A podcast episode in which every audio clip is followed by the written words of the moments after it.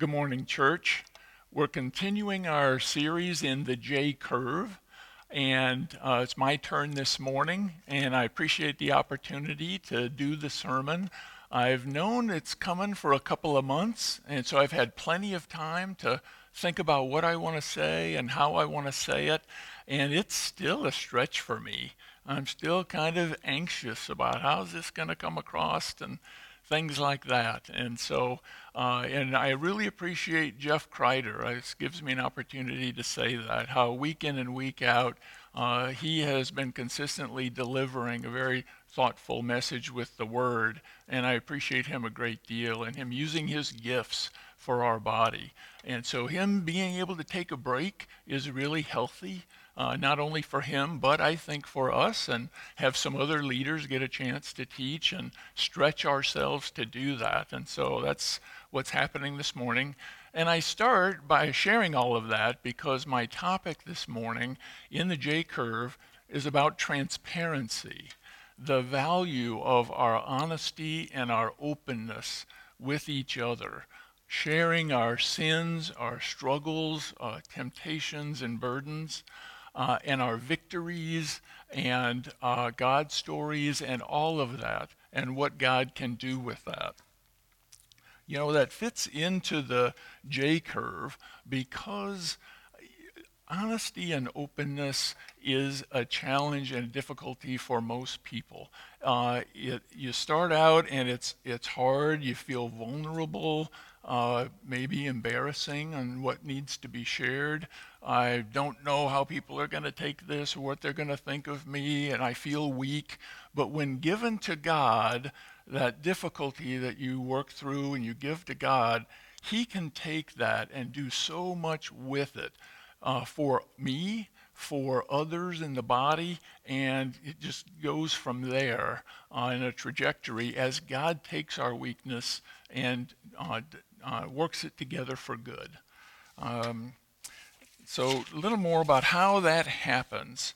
You know, we can get encouraged if we share openly because others can then approach us or let us know that they went through it as well, and I'll know that I'm not alone in that struggle or difficulty. And similarly, if I'm sharing openly what I'm going through, then others will know they're not alone and they can benefit from my experience.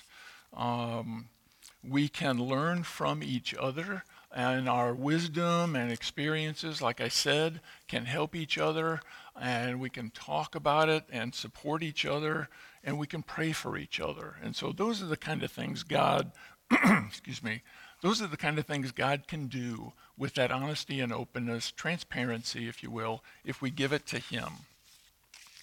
A couple of scriptures that highlight God's desire for us to do this.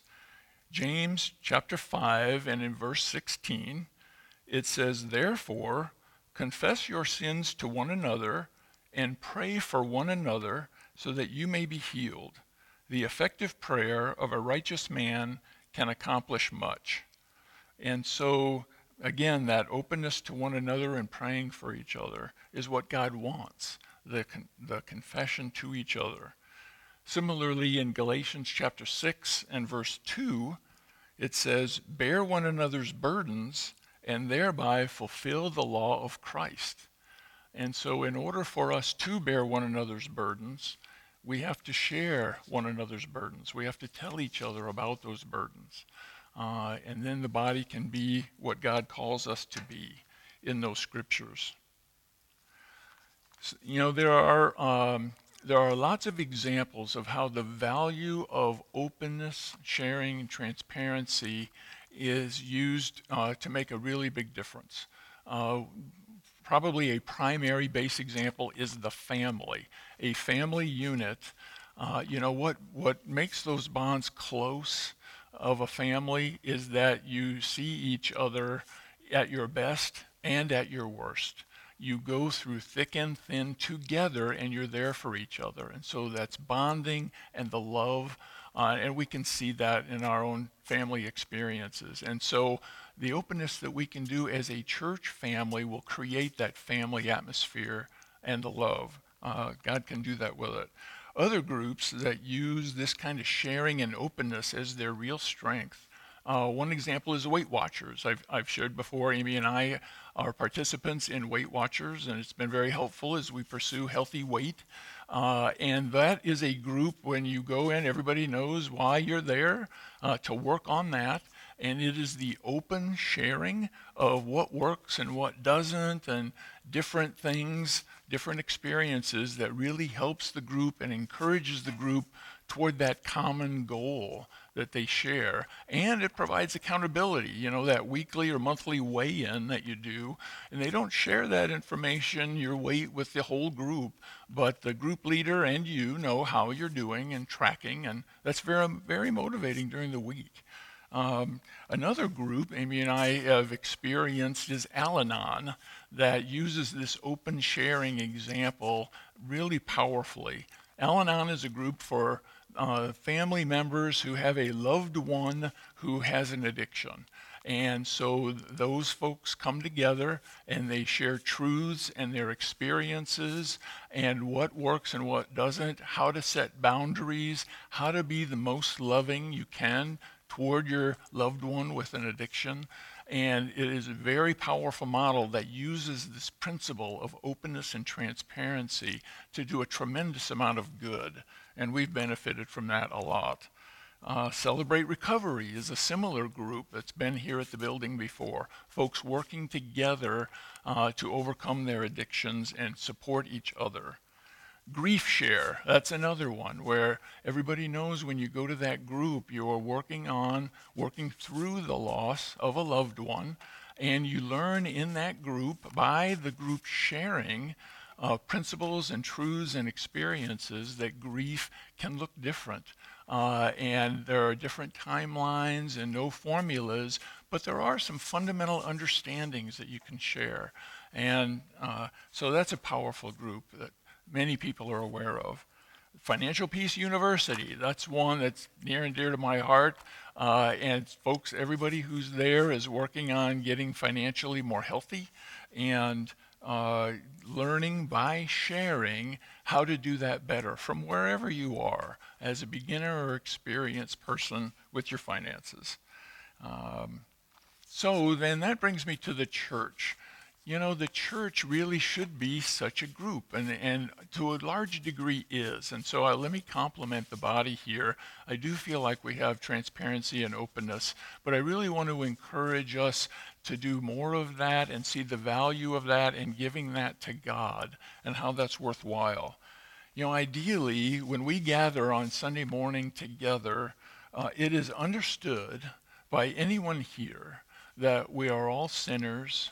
We are flawed, we are enjoying God's grace, and we are helping each other to live and do things God's way.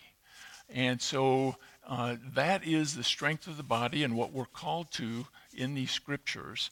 And we have such an opportunity. And if the church, you know, if we would gather, let's say, and without deliberate effort toward openness, if we drift towards coming together and acting like everything's okay and, you know, pretending everything's fine and it's always fine, and we all do that, then we would be missing out on the function that God calls us to and the abundant life that God wants us to help each other to achieve as we bear one another's burdens and such. Let's see. Let me read another scripture that paints that picture of what God wants the church to look like. And this is from 1 John chapter 1. I'm going to read verses 5 through 10. This is the message we have heard from him and announced to you, that God is light, and in him there is no darkness at all. If we say that we have fellowship with him, and yet walk in the darkness, we lie and do not practice the truth. But if we walk in the light, as he himself is in the light, we have fellowship with one another, and the blood of Jesus, his Son, cleanses us from all sin. If we say that we have no sin, we are deceiving ourselves, and the truth is not in us. If we confess our sins, he is faithful and righteous to forgive us our sins and to cleanse us from all unrighteousness. If we say that we have not sinned, we make him a liar, and his word is not in us. So that paints such a valuable picture of walking in the light together, in transparency of what we can be for each other. And so that's what I'd like to call us to more of, and encourage that this morning. Some other examples of what does transparency then look like, and I'm going to cite some things that you've probably all seen, and to the extent that we can be doing these things, we are being transparent and open and bearing one another's burdens. It could be a quite public confession or a response, like responding to a sermon, coming forward and asking for prayers. That's very appropriate, and many things are very valuable to share in that way. Perhaps it's someone who's sharing a communion thought, and they're open about a struggle or a difficulty or a God story and what God has done as they lead us in communion, and that would be very appropriate and happens often and is a good example. Men's retreat or a women's retreat. That's another rather large gathering of folks where we can hear from someone about their struggle, their successes, and what God is doing with them. Another option is during class time on Sunday morning. When we get back to adult classes, that's an opportunity to share and open up about whatever the topic is.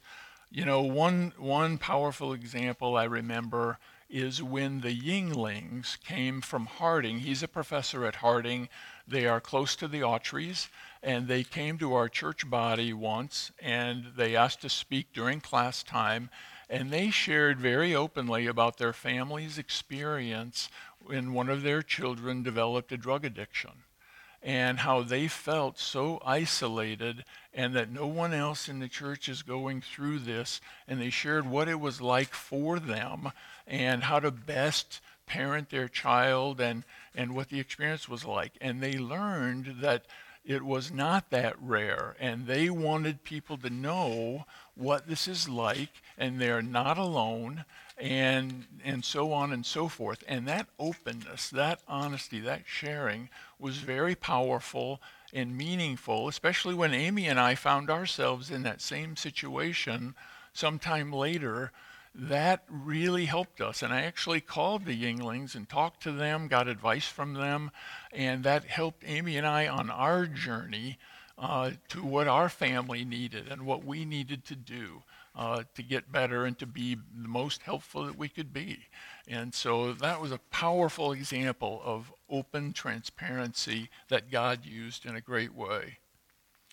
It could be a smaller scale sharing, and this really is our small groups are such a tremendous opportunity for this kind of transparency and openness, because let's face it, most of us are much more comfortable sharing with a group of 8 or 10 or 12 people, especially that we're getting to know well and spending time together weekly or a couple times a month.